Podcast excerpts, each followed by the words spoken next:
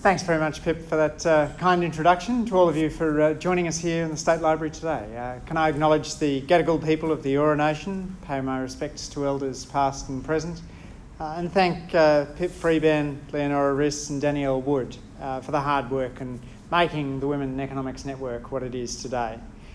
it's a real honour to be speaking with you, and I'm also looking forward to the inaugural Australian Gender, e- Gender Economics Workshop in Melbourne uh, next February.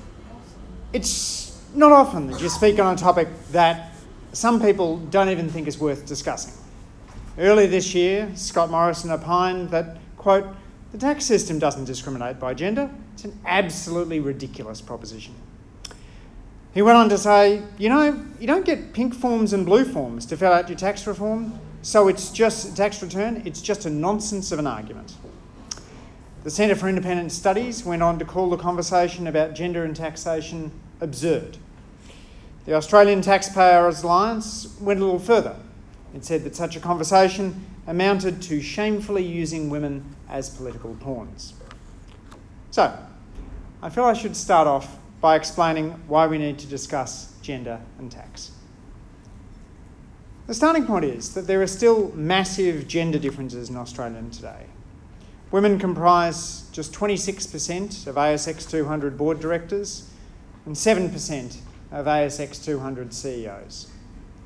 There are more large companies in Australia run by men with the first name of John than there are run by women. Women make up just 28% of the judiciary, and in federal parliament, just 32.4% of federal parliamentarians. That ranks Australia 50th in the world for global equality. An interesting new analysis just came to my attention this week from Megan Hemming. Looks at the names of the current parliamentary seats. She finds that 92 of the seats are named after men and only 15 are named after women, with the remaining 43 being named after places and families. It's no wonder in such a context that 30% of girls believe their gender is a barrier to a political career. Among full time workers, women earn 85 cents for every dollar earned by men, which is basically like women working without pay for the first seven weeks of the year. The gender pay gap closed a little this year, but it's still only slightly smaller than it was two decades ago. Women are twice as likely to be sexually harassed as men, and three times as likely to be a victim of intimate partner violence. Half of all mothers report experiencing discrimination while pregnant, on maternity leave, or returning to work. Women do 19 hours of unpaid housework each week compared to six hours for men. In superannuation, women's balances are half those of men. Or, as Senator Jenny McAllister's 2016 report put it, a husband is not a retirement plan. Campaign groups have also drawn attention to what they call the pink tax, which sees women pay more for similar items. A study by the New York City Department of Consumer Affairs found that products for women or girls cost 7% more than comparable products for men or boys. It's the largest differences emerging for personal care products and adult clothing. The study even found that girls' toys are more expensive than boys' toys which is especially unfair when you consider the fact that another survey found that girls get 26% less pocket money than boys. If you've watched sport lately, you've probably watched men's sport, given that women's sport accounts only for only 7% of all televised sports coverage in Australia. That then, in turn, explains why it attracts less sponsorship and pays lower salaries. So, if you think Australia has more work to do on the path towards gender equity, then it seems strange you'd immediately rule out the possibility that the tax system might have some work to do along that journey. And oddly, many of those who think that the tax system has nothing to do with gender equity do acknowledge that the tax system has an impact on poverty and on inequality. It's almost like they want to put up a sign at the door to the tax to pay saying, Feminists, keep out. Egalitarians, welcome. The fact is, the tax system already exacerbates gender inequality in a number of important respects. First, women tend to face higher effective marginal tax rates than men. Effective marginal tax rates combine the impact of income taxes and benefit withdrawal. In essence, answering the question if I earn one more dollar of wages, how much better off am I? If someone's in the 30% tax bracket and they face a 30% phase out of family benefits, their effective marginal tax rate is 60%. Or, in other words, for every dollar they earn, they're 40 cents better off. One thing to immediately notice about this is that's a higher effective marginal tax rate than someone in the top tax bracket. If you've got a million dollar annual income, you face a marginal tax rate of 47%, including the Medicare levy. But as Miranda Stewart and others have pointed out, women with children often face marginal tax rates of 70 or 80%. High effective tax rates aren't an accident. Analysis by Peter Whiteford and others has shown that Australia's social safety net is the most tightly targeted in the world. The upside of this is that a dollar spent through the Australian welfare system does more to reduce inequality than a dollar spent through the income support system of pretty much any other nation. But the way we achieve this is through an often complicated series of income tests and sometimes even asset tests. So the downside of targeting is high effective marginal tax rates. Nowhere is this more true than with childcare. Because women have traditionally done the majority of unpaid childcare, childcare subsidies have a strong impact on women's labour force participation. That's why Labor opposed the Abbott Turnbull Morrison government's recent changes to the tax system to introduce or to the childcare system to introduce a means test and an activity test. A childcare means test based on family income risks sending a message to women who are married to higher earning men don't bother re entering the workforce, it'll cost you more than you'll earn. That's in turn bad for productivity, bad for growth, and bad for equity. My colleague Amanda Rishworth has raised concerns that the Coalition's childcare changes might make it harder for some women to combine work and parenting. Now, if women were less responsive to tax rates than men, this might be less of a concern for policymakers. When I taught public finance, we'd remind students that optimal taxation theory dictates that the most efficient taxes are those which have the least distortionary impact on productive behaviour. If women were less likely than men to withdraw from paid work in the face of high effective marginal tax rates, then policymakers could potentially put the problem off to one side. But alas, the reverse turns out to be true. According to the literature review by the Australian Treasury, women are significantly more responsive to tax rates than men. This is especially true among those who are married. On average, the research suggests the 10 percentage point increase in effective marginal tax rates reduces married women's labour force participation by 3%. The impact on married men? Zero. Similar results can be seen in other advanced countries. Raise the effective marginal tax rate on married women, and they drop out of the labour force in droves. Raise effective marginal tax rates on married men, and the effect is close to zero. The result has led economists Alberto Alesina, Andrea Ichino, and Lucas Karabarbounis to argue that from the standpoint of optimal taxation theory, income tax rates should be lower on women than men.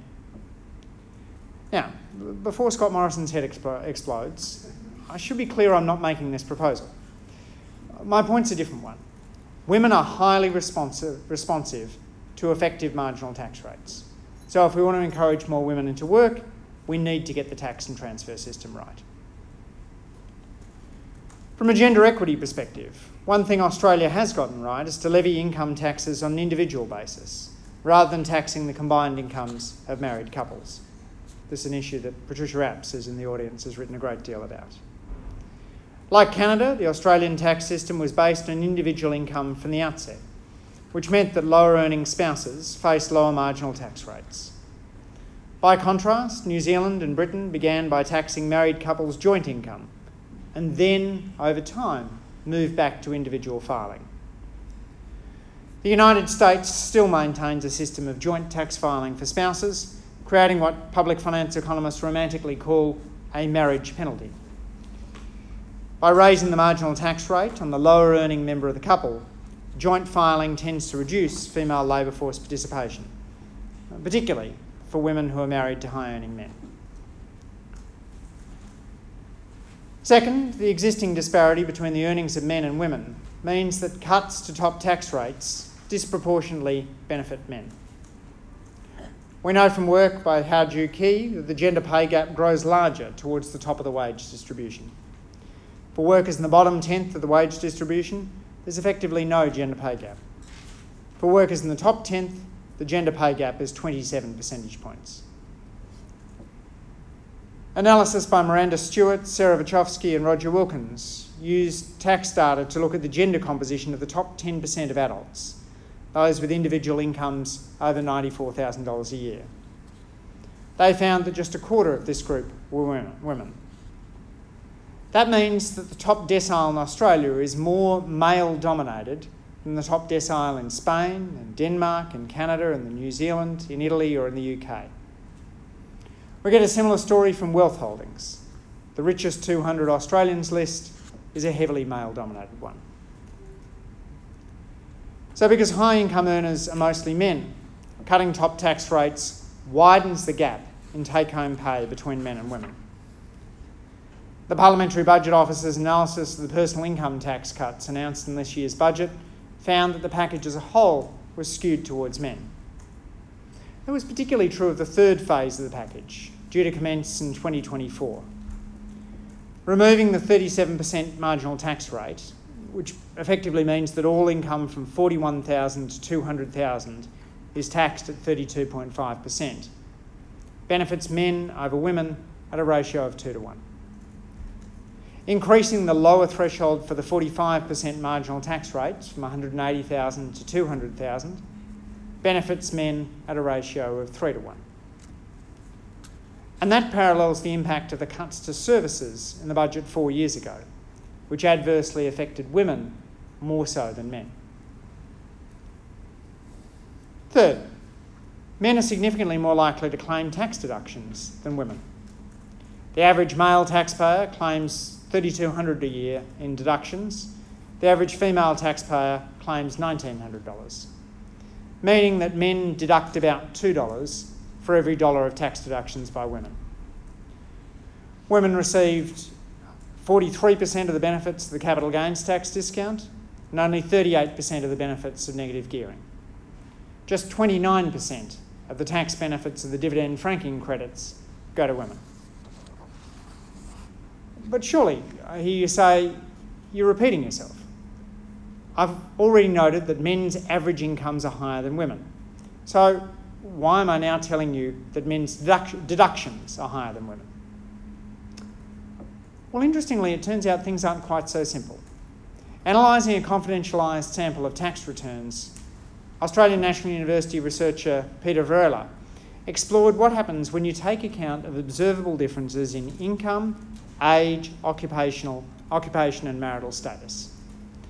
So now, effectively, what he's doing is comparing married 60 year old professionals who earn, say, 200,000, and then saying that if you have a man and a woman with the same income, occupation, and age, and marital status, is there a gender gap in deductions?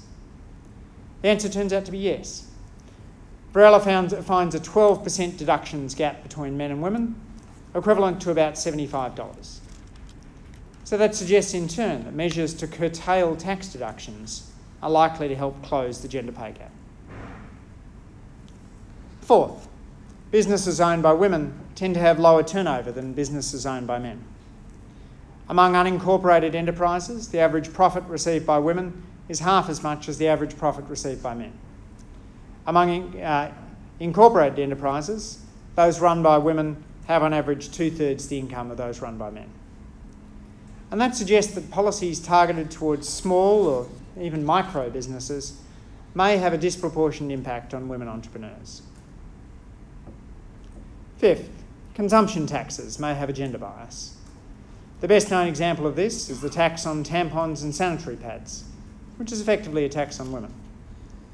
When our GST laws were written in 1999, they were mostly drafted by male public servants, reporting to a male dominated cabinet and an overwhelmingly male parliament.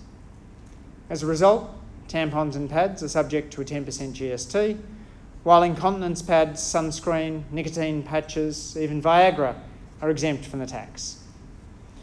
And in the two decades that the GST has been in operation, this decision has come to seem increasingly archaic. More generally, because women tend to have lower incomes and lower savings rates, a tax mix switch that increased consumption taxes and decreased income taxes, or for that matter, company taxes, would effectively increase the total tax burden on women. So, what principles should guide the taxation policies of a government that seeks to narrow the gender pay gap? First, as the saying goes, what gets measured gets done. While I've benefited in preparing this speech from data produced by government agencies, think tanks, and universities, some statistics are frustratingly hard to find. Governments need to do a better job of producing gender disaggregated data. In 1984, the Hawke government initiated the Women's Budget Statement, a document that continued to be produced through the Keating government, the Howard government, the Rudd government, and the Gillard government. But when the Abbott government won in 2013, it ceased production. From opposition, Labor's continued to produce a shadow women's budget statement. If we win government, we'll restore this important piece of analysis. We also need to do a better job of measuring gender gaps. Perhaps the most gendered survey carried out by the Australian Bureau of Statistics was the Time Use Survey, which measures unpaid activities such as caring, housework, and volunteering. When Australia conducted our first national time use survey in 1992, we were pioneers. But as Tanya Plibersek pointed out, we haven't done one since 2006, and that's before the iPhone was launched. As the Australian National University's Marian Sawer points out, it was feminists who campaigned for national time use surveys to measure the volume and distribution of unpaid work. A shortened Labor government will fund the Australian Bureau of Statistics to conduct a time use survey in 2020 and in 2027. Second, we should maintain a progressive income tax. As Meredith Edwards and Miranda Stewart argue, a progressive income tax on individuals with marginal rates that rise as income rises is important for women's equality because women earn less than men. A progressive income tax is both efficient, taxing less responsive higher income earners more highly, and equitable, being based on ability to pay. The tax system operates in the context of gender unequal workforce outcomes for both wages and for hours, an environment in which the lion's share of part time work is done by women. As Milton Friedman reminds us, to tax is to spend. Cutting the revenue base ultimately means cutting spending. Some kinds of spending go equally to men and to women, but many kinds of expenditure reductions have a more adverse impact on women. Those include Medicare cuts, given that women are much more likely to see a doctor than men, university cuts, because women are more likely to attend university, public service cuts, because women are more likely to work in public service jobs, and social service cuts, given that women are more likely to be sole parents, carers, and pensioners. Third, we should close unjustified tax loopholes. When I studied graduate public finance, one of my lecturers was Martin Feldstein. Marty had chaired the Council of Economic Advisers for Ronald Reagan. You wouldn't have called him one of Harvard's most progressive economists. But as I'm sure you know, you can learn a surprising amount from someone of a different ideological persuasion. I liked his style, a meld of war stories and data. And one of the points he made is that what he called tax expenditures had proliferated in the United States. He argued that Congress should review those tax expenditures and eliminate those that the country cannot afford. Reducing tax expenditures, Feldstein points out, raises revenue more efficiently than increasing tax rates. In economic jargon, closing loopholes has a lower deadweight cost than raising rates. In addition, tax expenditures tend to be much less fair than budgetary expenditures. So closing loopholes is more equitable than cutting spending. That approach has informed Labor's tax philosophy over recent years, as our economic team has made a number of politically tough decisions to close tax loopholes. We'll prospectively restrict negative gearing to new built homes, ensuring that that tax concession helps add to housing supply. We'll prospectively halve the capital gains tax discount from 50% to 25%. We'll address unfair income splitting, which means that trust distributions to adult beneficiaries will attract a minimum tax rate of 30%. We'll end the situation of Australia being the only country in the world to provide cash refunds of dividend imputation credits for people who've paid no tax. The company tax system will prevent multinationals from using excessive debt deductions to unfairly lower their tax bill. And all of this, from a gender perspective, is similar to maintaining a healthily progressive income tax system. It ensures that government's funded by those with the ability to do so and has the resources it needs to run the programs the community supports. Fourth, we should reject attempts to switch the tax mix onto consumption. After he became Treasurer, Scott Morrison spent summer 2015 and 2016 toying with the idea of raising the GST, an idea long championed by various groups on the right end of the political spectrum. To do so would be to systematically disadvantage Australian women, given the regressive nature of consumption taxes. That said, I'm not aware of a definitive study that looks at the scale of this gender disadvantage. So, if any researcher in the room is looking for a new topic, a gender analysis of increasing consumption taxes is a paper which is sure to be heavily cited when the next Raise the GST campaign rears its head. We can also improve the gender equity of the GST by exempting tampons and pads. The idea was first floated briefly by then Treasurer Joe Hockey, remember him? In 2015. But unfortunately, Hockey was unable to identify an alternative source of revenue for states and territories. The GST legislation requires that any changes to the tax be supported by all states and territories.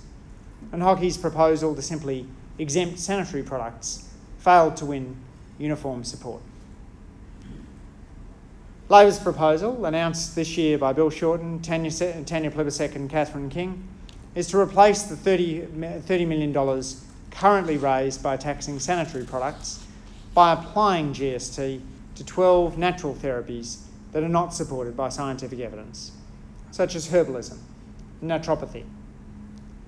The proposals received support from the Premiers of Victoria, Queensland, and Western Australia, Chief Ministers of the ACT and Northern Territory, and Labor leaders in New South Wales, South Australia, and Tasmania. Enacting the tampon tax, Australia would be following jurisdictions such as Canada, New York, Illinois, and Florida, which have removed their sales tax on sanitary products. We estimate that over a lifetime, our decision would save the typical woman around $1,000. And fifth, while my focus today is on women and taxation, it'd be remiss not to touch on some other economic policies that will improve gender equality. Preserving the education entry payment, an annual $200 payment to assist certain social security recipients with the cost of education. Recipients of that payment are overwhelmingly women studying so they can enter the workforce, often after their caring responsibilities cease. Restoring weekend penalty rates. Women comprise a majority of the Sunday retail, accommodation, and food service workforce. Penalty rate cuts, costing low paid women up to $1,378 every year, have the effect of widening the gender pay gap. Supporting 10 days paid domestic violence leave, allowing women to attend court, see a counsellor, or find a new place to live investing to build a reproductive health hub in, Hobart, providing surgical terminations as part of the public hospital system. So Tasmanian women no longer have to travel interstate or pay huge out of pocket fees to access surgical abortions. And introducing gender impact assessment for all new policies and working with government departments to set and report on gender indicators across portfolio areas. Good policies for women are more likely to emerge when there's more women in the room. Women now comprise 46.3% of Labor's federal representatives, about twice the share in the Liberal Party at 23.5%. Just 9.5% of National Party parliamentarians are women. Clearly, no political party is perfect. But when Julia Banks last week announced that what she called bullying and intimidation had led her to retire from politics after just one term, I couldn't help thinking that perhaps the bad behaviour had something to do with the fact that the Liberal Party room in 1998 had a higher share of women than it does today. Labor's affirmative action policies were controversial in the 1990s, but I can honestly say that having been a federal parliamentarian for eight years, no one has ever come up to me and suggested the women in the Labor caucus are on average less talented than the men. Given the Liberal Party has failed to increase their share of women over a 20 year period, I wonder whether maybe they should grit their teeth and try the approach that's worked for us. My guess is the sky probably wouldn't fall in on Menzies House, and our Parliament would be a better debating chamber than it is today. We also need to think about the role of women in key economic roles. As Chris Bowen pointed out last year, Australia has had a female Prime Minister and a female Governor General. Every state, bar one, has had a female Premier. We now have a female Chief Justice. Yet, as he put it, we've never had a female Secretary to the Treasury, or a female Reserve Bank Governor, or Deputy Governor, or female Chair of the ACCC, or APRA, or ASIC, or the Future Fund, or the Productivity Commission. We do need to change that. So, in our discussion today of deadweight costs, labour supply elasticities, and feminism, I hope I've persuaded you that the topic of taxation and gender is far from absurd. Plenty of thoughtful scholars, including Miranda Stewart, Patricia Apps, Guyonne Kalb, Meredith Edwards, Maria Racionero, Sarah Wachowski, and Pamela Katic, have explored these issues. I've learned a huge amount from their work. Once you accept that the conversation about gender and tax is worth having, a few implications follow. High effective marginal tax rates make it harder to combine a fulfilling career with raising a family. So we need to ensure that our transfer system and childcare policies do not throw up unnecessary barriers. Making the income tax system less progressive will widen the gender pay gap. Closing unnecessary tax loopholes will narrow it. Similarly, higher consumption taxes tend to have a more adverse effect on women than on men. Gender gaps in Australia remain significant. And if we want our sons and daughters to grow up in a more equal world, it isn't just enough to focus on how the government spends money. We also have to look at how it raises revenue. Thanks very much.